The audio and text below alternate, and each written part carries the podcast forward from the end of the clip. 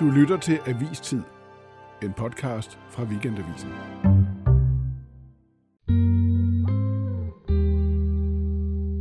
Og der bliver I nødt til at stole på mig. Jeg er landets statsminister. Jeg dækker ikke over noget.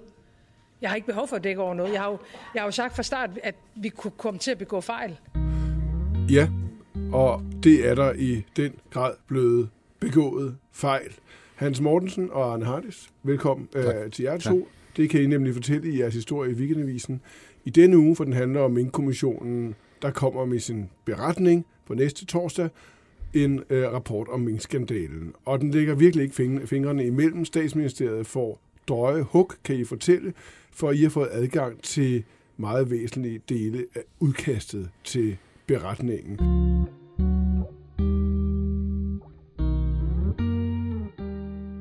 Arne og Hans, hvordan er det at skulle håndtere sådan en nyhed i løbet af en uge? Der er jo mange dage til vi udkommer, og altså, hvordan øh, fungerer det egentlig? Ja, man bliver jo sådan, altså, når man er journalist, bliver man lidt euforisk, når man får fat i sådan noget her. Så tænker man, det er fedt, det her. Og så begynder man jo at blive nervøs for, øh, vi udkommer først sidst på ugen, og hvad kan der dog ske? Og så skal man så have beroliget sin chefredaktør, der også bliver lidt manisk. Så der er nok at se til, udover at man selvfølgelig skal have læst papirerne og have forstået dem rigtigt. Og ingen af de dele er nemme, kan jeg godt Nej, det er rigtigt. Mig. Ja. Måske især det med chefredaktør. Men lad os, ja. skal vi jo ikke tale om interne redaktionsprocesser, men det var måske med til at skærpe vores forståelse af, hvor alvorlig en konklusion vi kunne drage på det her. Ja. Der var du nok lidt mere til den dramatisk konkluderende side, hvor vi var nok lidt mere, ja. skal vi sige, nøgterne. Det ligger, det er sådan en rollefordeling er på weekendavisen, øh, kan vi godt afsløre. Øh, rapporten konkluderer, at regeringen har, som det lyder, groft vildledt minkavlerne og offentligheden. Hvis vi nu bliver med det Frederiksens terminologi om at begå fejl, hvor stor en fejl er det så at vildlede befolkningen groft? Jamen, det, det er der i den store ende. Altså, groft vildlede befolkningen er jo ikke noget, man må øh, og bør gøre som statsminister. Så det er der i den store ende, og, og, og det, øh, det er en, hård, en rigtig hård kritik, øh, der lægges op til her. Skal vi ikke prøve at gå lidt ned i de formuleringer, særligt øh, en af de væsentligste, øh, Arne, og det er den der, hvor kommissionen laver en samlet vurdering. Øh, prøv lige at læse her. Jo, og det er, det er jo ikke sådan et festsprog, altså det, mm. det, så det bliver måske lidt svært at få det til at svinge, men nu, nu skal jeg prøve, det er et lidt længere citat. Med hensyn til statsministeriet lægger kommissionen til grund, at statsministeriet indtog en overordnet og styrende rolle, det er jo vigtigt det her, i den forserede proces, som ledte frem til pressemødet den 4. november 2020, og at statsministeren førte an på pressemødet og udmeldte regeringens beslutning om aflivning af alle mink, hvilken beslutning, vi er næsten færdige nu, var groft vildledende henset til den manglende hjemmel til aflivning af mink uden for sikkerhedszonerne. Ja. Og det er jo, som, som du forsøger at fiske dig ind på, det er jo øh, at sige, at regeringens egen forklaring, at man egentlig kan henholde de fleste eller alle skader til det relevante ministerium, Fødevareministeriet, at det skyder øh, kommissionen i grus. Mm. I spillede en hammerne central rolle. Ja. Og det skubber sig selvfølgelig øh, ansvarets projektør hen på regeringens top, det vil sige både statsministeren og hendes øh, ja. departementchef, og hvem der ellers har været involveret i statsministeriet. Hans, og så kommer der senere øh, den her formulering, hvor, hvor den samlede vurdering præciseres. Jeg prøver at læse op. Samlet set er det kommissionens vurdering, at statsministeriet har handlet meget kritisabelt i forløbet, som førte til den grove vildledning af minkavlere og offentlighed, og den klart ulovlige instruks til myndighederne i forbindelse med pressemødet den 4. november 2020. Ja. Så, øh, så altså, meget kritisabel. Det er fordi, jeg, jeg tænker, der sidder nogle mennesker og er meget tænker nok meget over, hvilke ord de præcis bruger. At statsministeriet har handlet meget kritisabelt. Hvad ligger i det?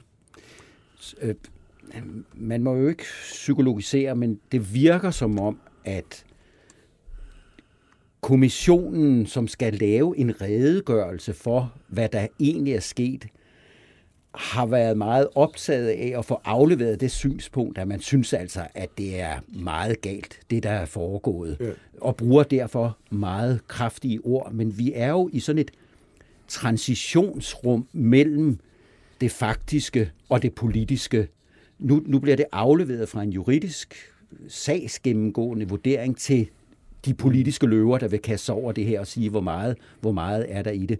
Men det virker som om kommissionen, som ikke skal fælde nogen form for dom, står og tripper efter alligevel at antyde, øh, at det her altså er meget, meget, meget slemt. Ja, for, det, for man bruger netop ordet grov og groft flere øh, gange, og så er der det, som I lige læste op, nemlig den klart ulovlige instruks, altså der, hvor statsministeren på pressemødet den 4. november siger, at alle mink skal slås ned.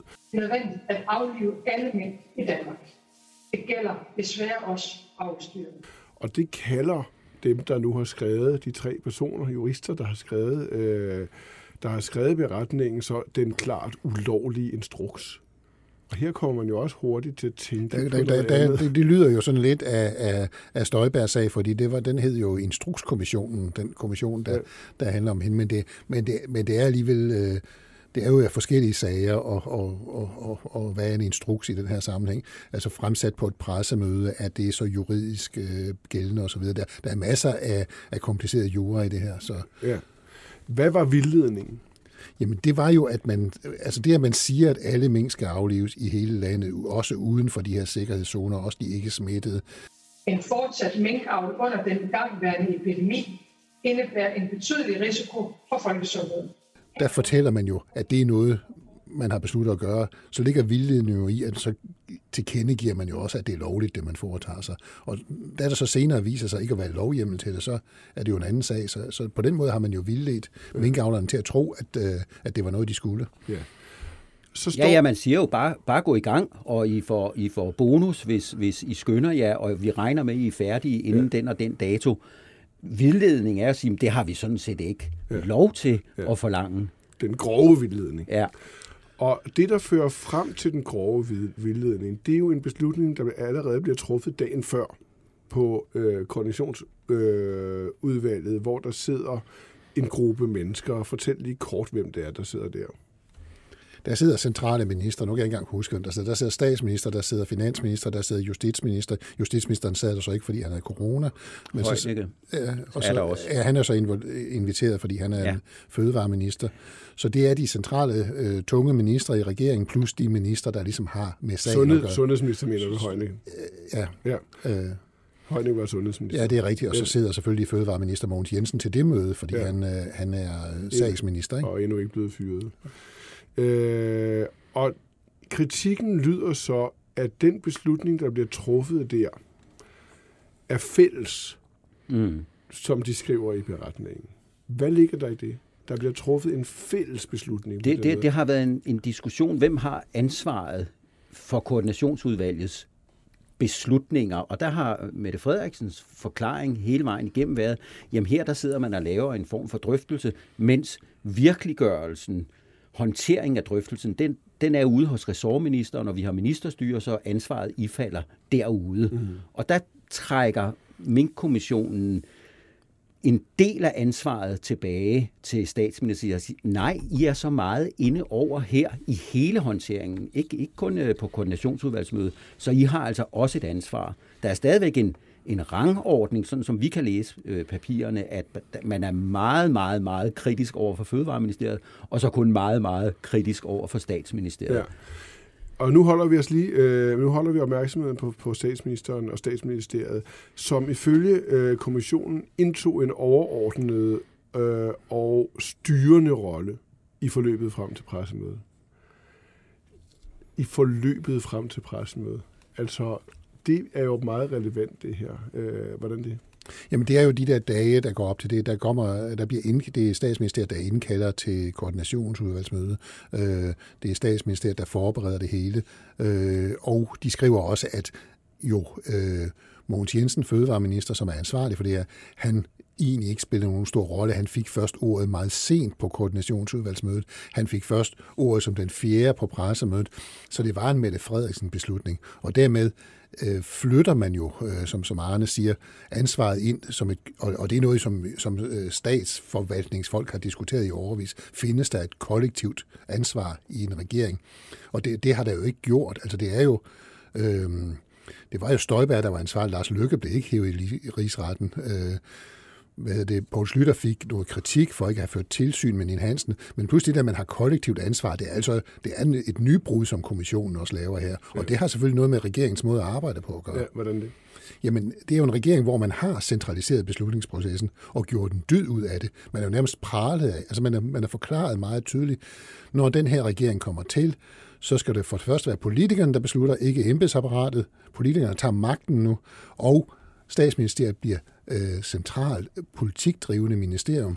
Altså der bliver beslutninger truffet i statsministeriet, og det er jo noget, man har Altså tidligere departementchefer i statsministeriet har holdt den slags sager væk. De vil ikke have dem inden for dørene. De ligger ude i ministerierne. Det har øh, forgængere for, for den nuværende Barbara Bertelsen været meget MC med. vi, skal, kan, vi skal ikke have det stats kan, man, kan, kan man sige, at, at det øh, kommissionen påpeger er, at statsministeriet er gået ind og været sagsbehandler i den her sag? I hvert fald i de meget hektiske afgørende Ja, det vil, altså jeg, jeg, jeg har jo ikke forstand på de rigtige mm. termer, men, men det er det, det, det, de siger. Ja. Altså, og jeg tror, det, det er vigtigt, det, som Hans er inde på, at hvis nu den her sag ikke var gået galt, at de havde glemt, at der egentlig skulle være lovgivning, så havde de da været stolte af, at statsministeren havde sat sig for bordenden. Hvorfor kan vi gætte på det? Det kan vi, fordi vi så tilbage i marts samme år, da hele corona ja. startede, det var jo ikke sådan, at det forblev en hemmelighed, at Mette Frederiksen havde trumlet hen over øh, sundhedsmyndighederne, og det sådan set var hende og hendes departementschef, mm. som var de første til at fatte, at det her var alvor, og det kunne ikke nytte noget, vi troede, det aldrig ville blive noget. Så det var en, en bevidst det her, det må vi hellere styre, for det er meget alvorligt. Der er meget mm. store interesser på spil. Smitten kan brede sig, og vi er jo nok bedst til det. Jeg tror, det ligger lidt i deres selvopfattelse, og det var bekræftet altså tilbagevirkende. Ja. Det var i marts, der havde de, jamen det er jo sådan, det er. Det er ja. os, der kan de her ting. Jeg hæfter mig ved blandt andet for at lede jer to, at øh, kommissionen finder det nødvendigt at minde om grundlovens paragraf 41, i, altså udkastet til den sammenfatning, som, som øh, I har haft adgang til. Øh, hvorfor er det, det er på en eller anden måde lidt pudsigt?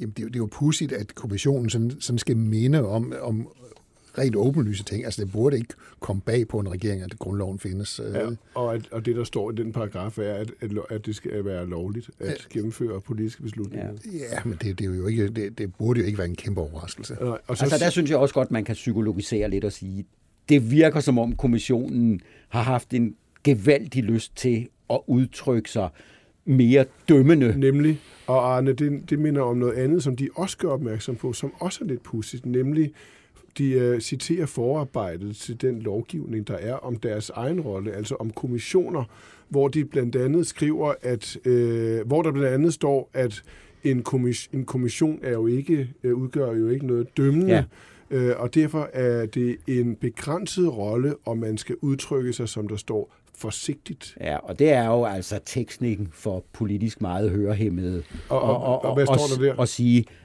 vi er meget mere kritiske, end vi har fået hjemmel til ja, at være her. Ja, ja. Fordi hvis, øh, hvis det er begrænsende og tilbageholdende og forsigtigt ja. at kalde noget groft vildledende og stærkt kritisabelt, så må man tænke, hvordan lyder det så, når de er rigtig ophidset? Ja, når de rigtig slår sig løs. Okay. Øh, her i den her udsendelse holder vi os til statsministeriet. Øh, og spørgsmålet er, hvor står det nu frem mod offentliggørelsen, øh, den egentlige offentliggørelse af af, af beretningen, der kommer på torsdag i næste uge kl. 11.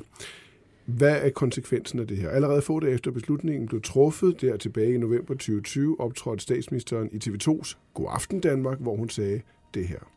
Hvem er jeg, der træffer den beslutning? Det er regeringskoordinationsudvalg, og det er mig, der har ansvaret for de beslutninger, der, træffer, der bliver truffet der. Men beslutningen er ikke forkert. Pernille Bøje Kok, velkommen til dig. Tak skal du have. Du er jo forskningschef, øh, kendt øh, jur på øh, Institut for Menneskerettigheder med speciale i ministeransvar, god regeringsførelse og embedsmandsnormer. Det er lige det, vi taler om, og du har også hørt vores samtale her. Pernille, du har læst øh, øh Arnes og Hanses øh, gennemgang af det, de ved øh, kommer til at stå, eller det, de formoder, for det er jo stadig bare et udkast, kommer til at stå øh, i næste, på næste torsdag. Øh, hvad synes mm. du om det? Ja, hvad synes jeg om det? Ja, det er jo, det er jo som sagt, som du siger, kun et uddrag, men altså, jeg synes, at det er bemærkelsesværdigt, at, øh, at det er så alvorlig en kritik, øh, der, der fremkommes med her. Og jeg synes også, det er bemærkelsesværdigt, at det er så bred en kritik, altså at der er så mange ministerier, der i virkeligheden bliver kritiseret. Øh, det synes jeg er det, man skal hæfte sig ved. Ikke at jeg nødvendigvis er overrasket, fordi øh, jeg er også, også ekspert i de her forhold, og, og, og det har jo været en beslutningsproces, der har været karakteriseret ved, at der har været rigtig mange ministerier involveret, og at statsministeriet har spillet en rolle, ja. en meget central rolle. Så jeg synes også, det er også forståeligt nok, at man kommer frem til det, men jeg synes alligevel, det er bemærkelsesværdigt. Er, er du det er overrasket det, som... over sprogbrugen, det her med groft vildledende og, og stærkt kritisabel og alt det? Ja, det ved jeg ikke, om jeg er, fordi nu mangler jeg jo sådan ligesom at læse, hvordan det hele bliver foldet ud. Nej, altså det, det er jeg på en måde ikke. Altså jeg, jeg er med på, at det er en alvorlig sprogbrug, men, øh, men jeg synes også, det er en ret alvorlig sag, ja. øh, fordi øh, kravet om lovhjemmel er så centralt, og fordi der er tale om noget, der er så indgribende over Præcis. for borgerne og et helt erhverv. Så, så på den måde synes jeg ikke, at jeg er overrasket. Pernille Bøjekok, du skal lige fortælle os, hvad er det så, der kommer til at ske nu. Nu bliver den afleveret, og så vil der rejse sig et, et stort spørgsmål, der handler om de enkelte personers ansvar. For det har vi jo ikke haft mm. nogen adgang til. Det er noget, som kun har været ude hos, hos de konkrete personer og deres bisiddere. Mm. Altså hvad kommissionen skriver om dem. Men hvad er det, hvis du kan forklare det sådan nogenlunde øh, kort, der gør, at mm. en departementschef vil kunne ifalde retligt ansvar, som det hedder? Jamen altså, det der er afgørende, det er, og det gælder både departementchefen og, og de resterende embedsmænd, det er, om der er tale om en tjenesteforseelse. Det er sådan, ligesom det begreb, man bruger, når man skal bedømme embedsmænds ansvar. Og der er både sådan en objektiv og en subjektiv side. Det betyder, at der både skal være en tjenesteforseelse. Det er jo det, kommissionen nu har gennemgået øh, og vurderet, der har været. Men så skal der også være en subjektiv side. Det vil sige, at det skal være noget, der ligesom kan bebrejdes den pågældende embedsmand, som enten forsættet eller groft uagtsom. Øh, og der vil man jo normalt gå ind i en individuel bedømmelse, også af departementcheferne af, om den pågældende ligesom burde have handlet anderledes med den viden og de særlige forudsætninger, som han eller hun er i besiddelse af. Så det er jo sådan en meget, hvad skal man sige, sådan gummiagtig, sådan retlig, juridisk norm, mm. som, som kommer an på en meget konkret vurdering i de enkelte situationer. Og der, der har du ret i, at nu mangler vi jo at se vurderingen af de konkrete personer, men, men hvis jeg bare skal sige noget kort om, om departementchefen, så kan man sige, at at, og det synes jeg også, der er lækket, og det jeg har læst jo allerede tyder på, at det er klart, at normalt vil man sige, at departementchefens ypperste rolle er netop at sørge for, at det retlige grundlag er i orden, at lovgrundlaget er på plads. Og derfor så tænker jeg, at det er meget sandsynligt, at i virkeligheden både Miljø- og Fødevareministeriets departementchef og Statsministeriets departementchef, efter omstændighederne også Justitsministeriets departementchef. Nu må vi lige se, hvordan de endelige konklusioner øh, ligger, når, når vi ser det, det fulde øh, materiale på skrift. Men jeg tror faktisk, at der er flere departementchefer, der vil få kritik. Øh, og så, så er det selvfølgelig det store spørgsmål, hvor alvorlig den kritik er, om den kritik af konkrete enkeltpersoner er så alvorlig, som man vil være nødt til at, at handle mm. disciplinært, fordi man skal også være opmærksom på, at Grænsningskommissionen er jo ikke den, der ligesom træffer den endelige dom øh, over de pågældende embedsmænd. Så men, skal man først tage stilling til, om der skal være en disciplinær Men det er det, der ligger i ordet uaksomhed. Uaksomhed, altså ja, hvad ja. er det, og hvad betyder det for en departementchef? Ja, altså det betyder, altså forsætteligt, det er klart, det, det, eller det ved jeg ikke, om det er, men, men det, det dækker over, at man sådan helt bevidst ja. har været klar. Hvis nu for eksempel Barbara Bertelsen, det har været skåret ud i, i, øh, i pap for hende. Hun har været fuldstændig bevidst om, ja. der ikke var lovhjemmel, og hun har bare øh, ikke øh, grebet ind og har ikke forhindret, at statsministeren gik ud og sagde de her forskellige ting, for eksempel. Så er det klart, så er det forsætteligt så er der tale om tjenesteforseelse. Men der kan også efter omstændighederne være tale om grov uaksomhed. Det vil sige, hvis hun ikke nødvendigvis har vidst det, men hvis hun for eksempel har fået så meget viden ja. rundt omkring, eller, eller man efter omstændigheder vurderer, at hun faktisk er sig selv, fordi hun er departementchef, og har været, hvad skal man sige, statsministeriet har været så drivende i den her proces, ja. så burde hun af sig selv have undersøgt det med lovhjemmel og gået dybere ned i det, inden hun ligesom, sender sin statsminister i byen, og inden hun øh, hvad hedder det, giver alle mulige ordre også til de andre ministerier om, at det her skal gå super hurtigt. Og det kan godt være en vurdering, man ville komme frem til, at hun så eventuelt kunne blive ansvarlig ud fra øh, yes. en uaksomhedsvurdering. Ikke? Og hvad så med statsministeren? Er det de samme der regler, der gælder der øh, i forhold til forsættelighed og uaksomhed, øh, når det handler om ansvar? Ja, altså man kan sige, man kan sige, øh, det er det på en måde formelt set. Det er de samme hvad hedder det, formuleringer, man bruger. Altså det her med, at, at der er tale om, at man har tilsidesat sine pligter som minister, og der skal enten være tale om forsætlighed eller grov uaksomhed.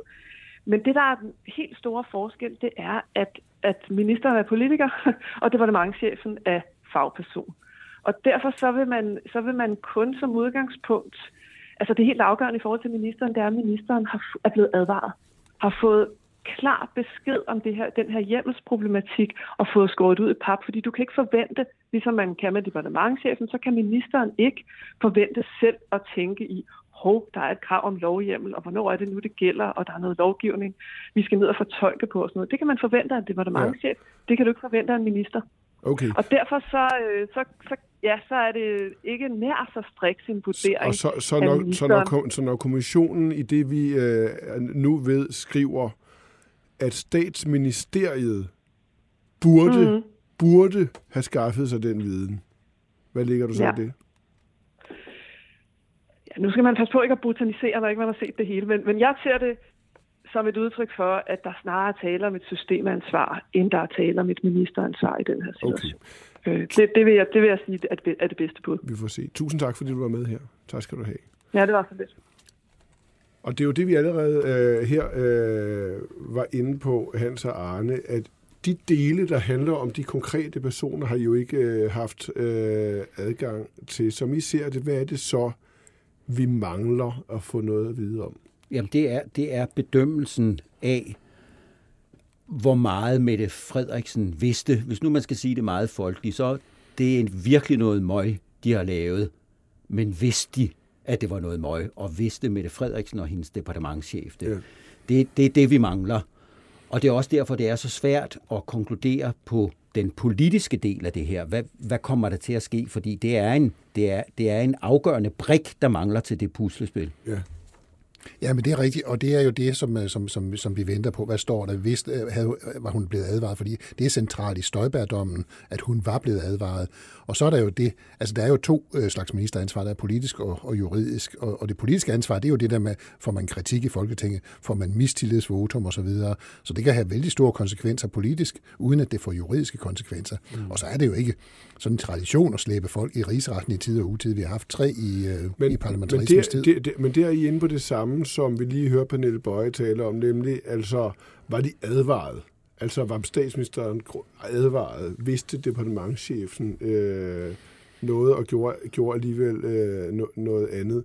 Men der er en ting, jeg er lidt i tvivl om her. Det kan nok tillægges mit dramatiske gemyt. Nemlig, ja. øh, kan man groft vildlede, uden at det er på en eller anden måde er forsætteligt? Jamen, det, det kan man jo tydeligvis, men jeg har den samme fascination, som du har. Hvordan kan de komme så tæt hen på, at det burde de virkelig have gjort, ja. og så ifalder du ikke ansvar alligevel. Fordi det, fordi det er det, du startede med at tale om, at når de bruger ordet groft så mange gange om vildledning, er det så fordi, de ikke kan bruge det samme udtryk om noget andet, nemlig uaksomhed? Fordi så er man henne i noget, der er ansvarspådragende. Ja, men det, det kan de jo ikke skrive. Nej, og der, nu kommer vi langt ja. ud af nogle gættende. Men, men, men jeg tror, at hvis man læser det, vi, vi har ja. set, så er det jo, altså, så, så skriver de jo tydeligt, at stat, altså, øh, Fødevarestyrelsen havde viden om den manglende hjem, og de burde have fortalt det. Ja. Statsministeriet burde have spurgt. Statsministeriet burde have skaffet sig den viden, og det er jo, som Pernille Bøje Kok siger, det er mere et systemansvar, fordi det er jo departementchefen, der skal skaffe den viden, ja. og ikke Mette Frederiksen, der skal ringe i Fødevareministeriet og spørge, er det lovligt det her? Men hvis nu man skulle prøve at være lidt flink ved regeringen, eller regeringens top, skulle man sige, ikke? så kan man sige, at et af Mette Frederiksens forsvarsværker har været, hvilken interesse skulle jeg dog have i, vidende, at det var ulovligt, så bare at buller igennem alligevel. Og det synes jeg jo er et spørgsmål, som er meget svært at besvare på anden måde end ingen interesse. Mm. Altså det tyder meget kraftigt på, men det er ikke noget, vi har for dokumenter. Det tyder meget kraftigt på. Hun har ikke anet over, at hun skøjtede på en is, som for længst var, var smeltet. Var smeltet. Smukt billede. Det bringer os jo frem her til sidst til oppositionen, som jo, vil jeg sige, jeg er også lidt overrasket over, at det gik så øh, hårdt frem øh, her torsdag aften, da vores historie kom ud. Jeg ville have troet, og det gik vi jo også rundt og snakkede om øh, i løbet af ugen, at de ville have sagt, nu må vi vente med til hele kommissionens øh, beretninger ude, før vi kan sige noget bestandt om det her. Det gjorde de ikke. Jeg har næsten ikke fantasi til at forestille mig, at øh, støttepartierne ikke også vil være enige i, at der skal en advokatundersøgelse til for at se, øh, hvilke minister, der kan drages til ansvar for det her. de var ude lige med det samme og sige noget meget bestandt, nemlig at de ønsker en advokatundersøgelse til at kigge øh, det her igennem, for at kunne sige, om der er baggrund for en rigsret. Når en del i hvert fald indikerer, at øh, regeringen direkte har vildledt ikke bare minkeværet, men hele den danske befolkning, så kalder det selvfølgelig på, at vi i Folketinget får en ekstern vurdering af, om der også er foregået noget strafbart. Er I overrasket over det, eller var det mest mig?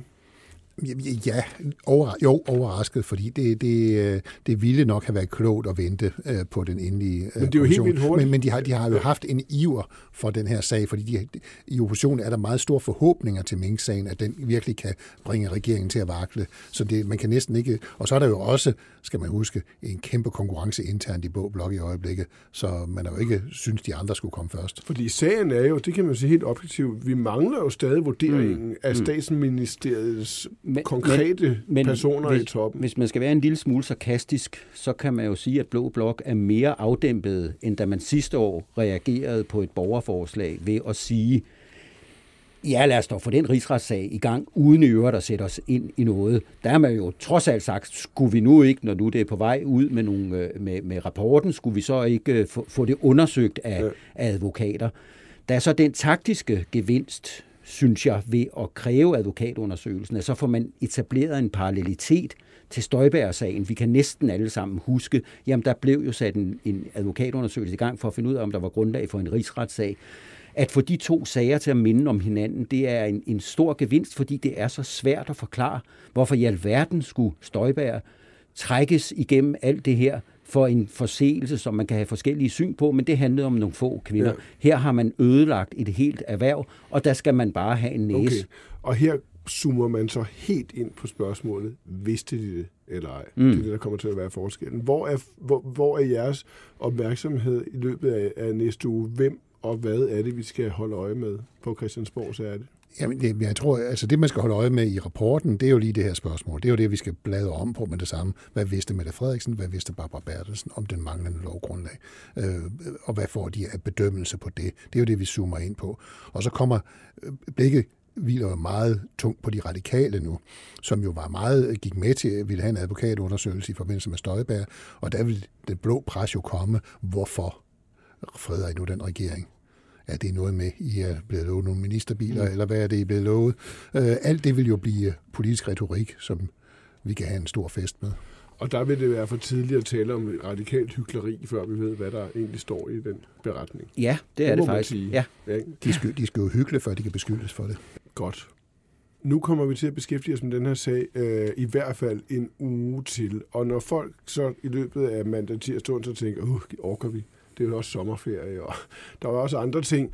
Hvad er det så, der er grundlæggende er på spil? Hvorfor er det egentlig, det er så enormt vigtigt? at blive ved med at fokusere på det? Jamen, fordi det er vigtigt, at øh, man har nogle, nogle spilleregler i et demokrati, at regeringen skal overholde loven, de skal sørge for, at der er lovgrundlag for, for det, de laver.